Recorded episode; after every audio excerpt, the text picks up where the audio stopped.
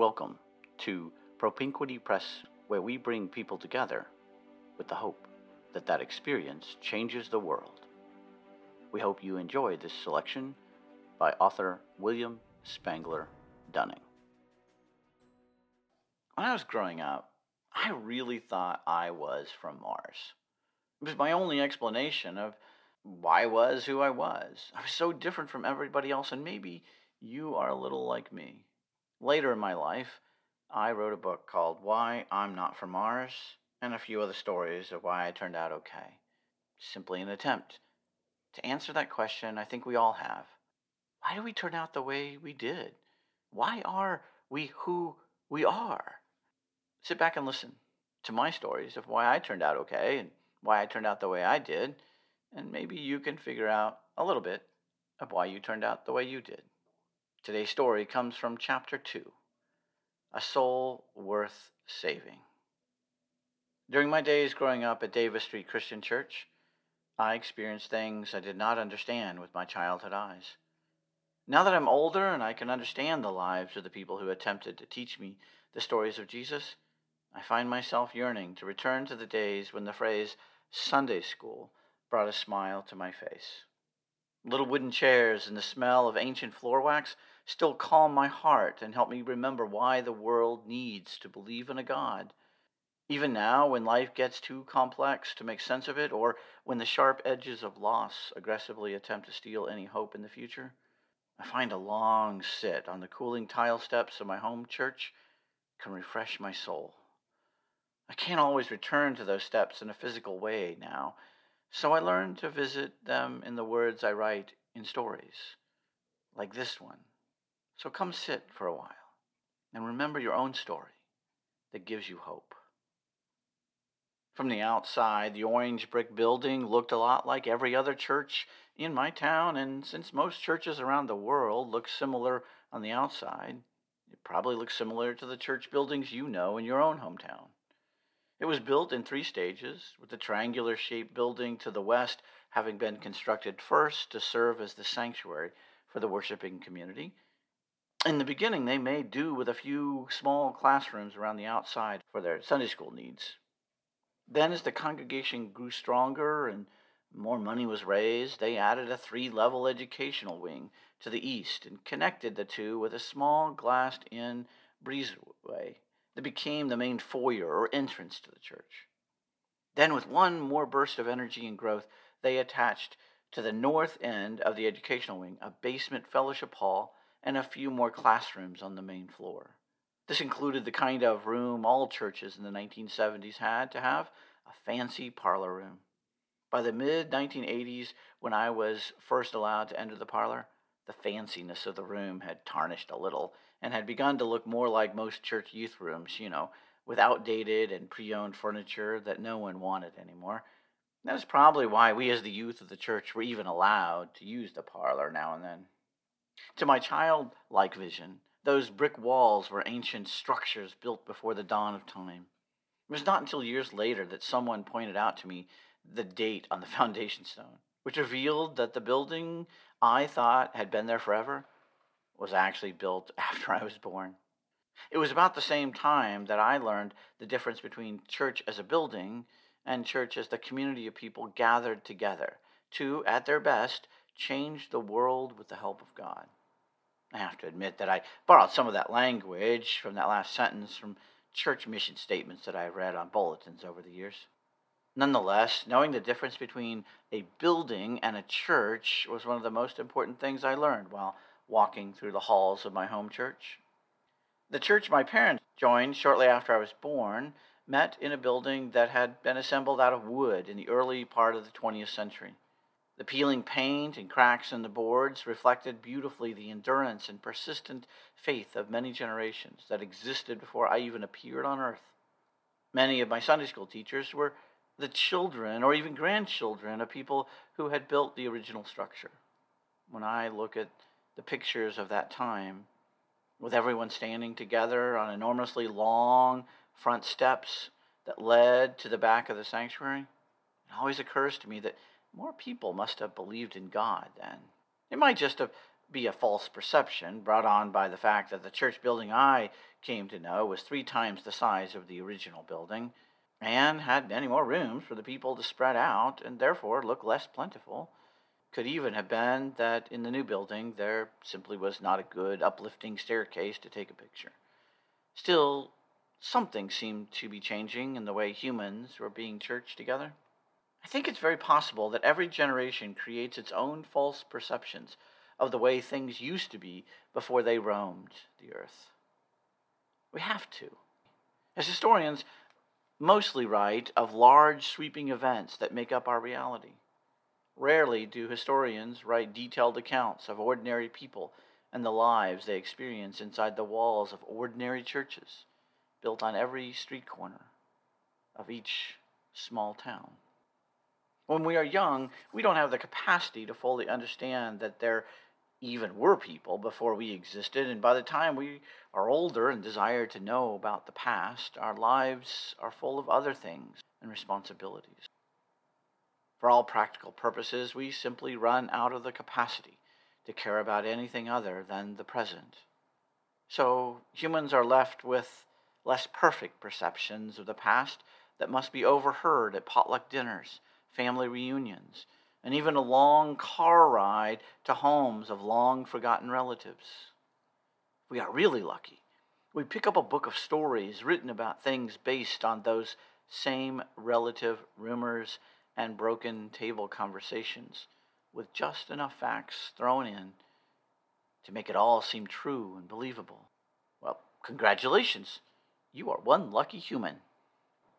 Despite my early dreams to be God's replacement, I, like most other human children, grew up with a very isolated and limited understanding of time and history.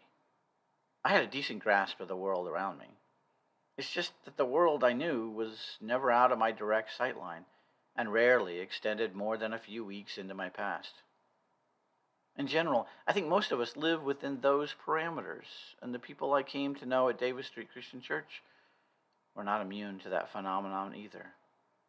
In fact, completely contrary to what it may seem, this limited capacity to live outside the confines of those moments flowing immediately past us created an incredible upside for me growing up in the church. Every member of the church treated me as if I was the most famous, amazing, and wonderful child that had ever lived on the planet. Well, at least this is how I remember perceiving things at the time. I fully believe that I turned out okay because of those mostly above average Christians at Davis Street Christian Church and the way that they made me feel like I was God's gift to them. Even if I know now that they treated all other children with the same respect and love that they shared with me. As it turns out, the most famous human to be treated in this way by the members of that church walked the halls of the old building during the time when my parents were just teenagers. Her name was Carol, and she just happened to be the minister's daughter and his only child. She was a year younger than my father and two years older than my mother. When Carol was 17, she traveled with her father, Reverend Morris, to a farmhouse outside of Albia, Iowa, where she witnessed a young 15 year old girl named Reva M. Radigan get married to a 19 year old boy named James E. Dunning. Though Reverend Morris fully blessed the wedding of my parents and became a beloved mentor and pastor for them following the death of their own daughter a few years later, my parents often repeated the concern that he had expressed to them in the ceremony. Because my mother was only 15, and perhaps because his own daughter was only 17 and present at the wedding, he expressed worries that marrying so young could create challenges to a long marriage. Throughout my childhood, my parents retold this story like a badge of honor, saying, The pastor at our wedding told us that our marriage would not last, but we are still together. At my parents' 50th wedding anniversary, when they were asked the obligatory question about how they were able to stay together for all those years, they jokingly replied, Well, the pastor told us that our marriage would never work, because we were too young. So we just took it as a challenge. I am sure that they meant it as a thank you to Reverend Morris. As a minister's daughter, and with the extra expectations that go with being an only child, I imagine that Carol was listening closely to her father's words that day at my parents' wedding. I have no way of knowing if the act of witnessing my young teenage parents get married that day affected the path of her life or the person she eventually became in this world. My parents, in all the stories they shared with me about their wedding day, only mention in passing that Carol was present while her father performed the ceremony. There were no home video recorders at the time, so once again I am left, as a storyteller, to fill in the gaps with my best guess of the truth in the absence of detailed accounts of the facts. However, what I do know for sure is that she grew up in that same church on the corner of Davis Street, where the members treated every child as a gift from God. I also know, because there are words written about her in the history books, that just after turning 20 years old, she became only the second woman to be named Miss Universe. In the following years, she was to meet presidents, appear in Hollywood movies, and travel with Bob Hope entertaining troops across the globe. Apparently, when she came back to Ottumwa in August of 1956, people from all across Iowa came to see her, leaving no question in history that she is the most famous person to ever walk the halls of Davis Street Christian Church. Her full name is Carol Ann Laverne Morris, and despite the limits of human memory, she deserves to be remembered as a gift from God. But as I mentioned before, without the capacity to really remember the past, the church members that raised me nearly 30 years later did a fantastic job of making me firmly believe that I was the most important human being, not just in that church or even on the planet, but perhaps even the whole universe.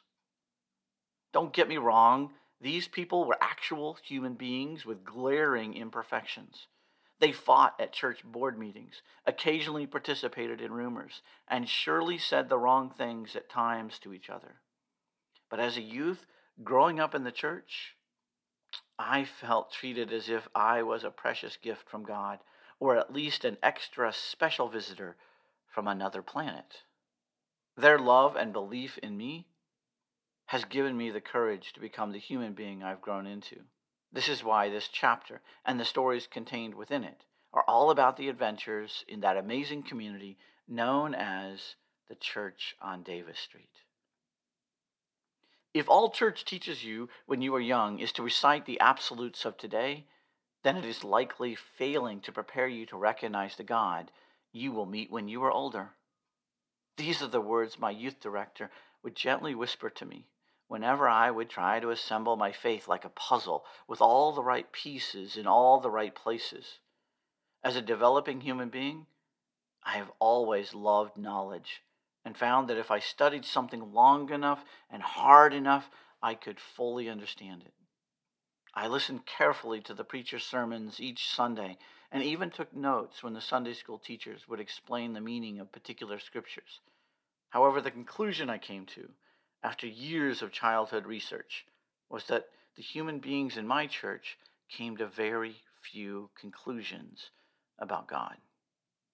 Yet they seemed passionately dedicated to the task of teaching me to follow this same ambiguous God they were not always sure they understood. I did not know then just how different my journey in faith was going to be from the path of other humans humans who grew up in other churches on other street corners. We know what we know because we are limited by what we have access to know. Religious instruction was easier when people stayed in their neighborhoods and rarely mingled with other cultures. The assumption that all other churches were exactly like ours was amplified when, after citing to become a minister, I was asked by an elder of the church, What denomination will you choose? Completely untethered and confused, I replied, Well, Baptist, Presbyterian, or, or maybe Assembly of God. I was not trying to be snarky or untrue with my response. It was just that I did not know what I did not know about other churches. I had only experienced God in the way people inside my home church taught me to experience the holy. In time, I would come to understand just how different my faith journey was from others. And it would all begin that day I learned that I really, I mean, really hate hot chocolate. I don't even remember now which one of my friends invited me to go on that church hayride. Yet I do remember them inviting me with a homemade coupon that vaguely resembled a dollar bill with a picture of a stylized cross in the middle instead of a dead president. On the front side, it read, Come to our In God We Trust hayride. On the back was a picture of their church, Rising Sun Baptist Church, or maybe it was Up on the Hill Assembly Church. Arching gently underneath the image of the church in perfect King James script was the phrase, You are a sinner. Come find grace with us. I can still see nearly every detail of that coupon in my mind today, but back then, all I really saw was the word hayride. As a teenager, hay rides were the best chance for awkward boys like me to possibly sit by a girl for hours and pretend it was a date. Hay rides were part of nearly every church's fall calendar of activities. They took place in the mid to late October time, just as the weather turned cold enough to encourage everyone to sit close together, but not so cold that we needed to wear our bulky winter clothes, which would have prevented such closeness. At that age, I would have sold my soul for any chance to spend two hours in the twilight of an evening gently rolling along the back hollows outside of Ottumwa, Iowa, while sitting next to a girl. Any girl. As it turned out, by the end of the night, I almost did. I have learned that human memory is at times completely unreliable for the absolute best reasons. As a storyteller, my memory of my long ago years is often near photographic and full of details that most other humans cannot recall. However, at certain points of my journey on this earth, not only do the details fade away, but whole moments disappear, and what I am left with are a few fragments that linger in the dark. My memories of that night are just such a time when Fuzzy darkness is all I am able to retrieve from the story. The night began in the church parking lot with a speech on safety protocols and appropriate Christian behavior by a person who I presume to be the youth pastor of the church. I made this assumption because he looked like all the other youth ministers I had previously met strong, angular cheeks, with hair that had once been full but was beginning to recede toward the center of his head. His identity was confirmed when, once we were all on the wagon and settled in for the ride, he took the opportunity to welcome everybody again and give a short 20 minute devotion about how human beings are born evil and sinful and therefore need to receive the grace of God. He even went so far as to make it clear that if we did not accept Christ into our hearts that very night and confess our sins, we were surely bound for hell. I know that he probably believed everything he said. And from his particular understanding of God, it was meant to be good news to us teenagers on that hayride. However, having been raised in a church that treated me like I was a gift from God and spent years teaching me how to share this same kind of love for all others I met, this fear based religion only made me afraid. The thing that confused me most was not so much the words he spoke, but the fact that he said them while maintaining a polite and gentle smile. It was like listening to the words of Dante's Inferno, but with the music overlay of a Disney movie. My gut tightened, and I began to feel like I was trapped in another world. I'm sure now that what I was experiencing that night was a theological crisis, but the symptoms closely resembled that of having an inflamed appendix. This is where my memory fades. Or maybe it was just that the darkness of the night prevented me from seeing much more of that hayride. When I really concentrate on the memory, I have a few vague images of the lights from the neighborhood houses that slowly passed by. I can still almost feel the vibrations coming from the engine of the tractor as it pulled us along. But little more surfaces until we pulled back into the church parking lot and I heard the same youth pastor invite everyone into the fellowship hall for cookies and hot chocolate. We, 52 teenagers and eight adults, filled into a space just larger than a small living room. The first thing that hit me was the extreme temperature change between the brisk autumn chill outside and the inside inferno made worse by the addition of each person's body heat. Curiously, the human body radiates an average of about 350,000 joules of heat per hour, which is equivalent to a standard 100 watt incandescent light bulb. If you've ever touched a light bulb after it has been left on, say for a two hour hayride, not to mention the additional heat produced by teenagers in puberty, then you will have some idea of how hot that fellowship hall was that night. 60 human light bulbs in a compact space produces an experience not unlike the youth pastor's image of hell itself, which may well have been his final act of manipulation to save our souls that night. Instead, the result for me, at least, was a lifelong hatred of hot chocolate.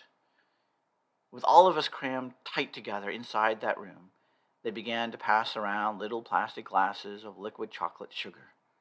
The air moved like molasses, and the hot chocolate tasted like it had been made with curdled milk.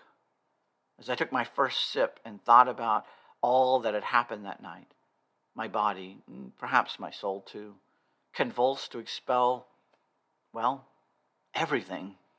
I began to feel like I alone was producing 30 of those light bulbs of heat and with sweat now dripping down my forehead, I leaned over and ejected everything from the center of my being. First came the hot chocolate, and then the bits of spaghetti I'd eaten at lunch that day. It all landed at the feet of my friend, whose name I have conveniently forgotten, and nearly in the back pockets of that youth pastor, who was still talking about how we were sinners and needed to be saved from hell. I don't know if it was due to us being packed in so tight, or if the noise in the room prevented others from hearing the grunting sounds of my exorcism of the night's activities. But no one noticed. Even as I looked down and saw the oozing of hot chocolate spaghetti being squished around by shoes of every kind, I was able to move unnoticed through the crowd, out the door, and into my parents' awaiting car before anyone could save or steal my soul.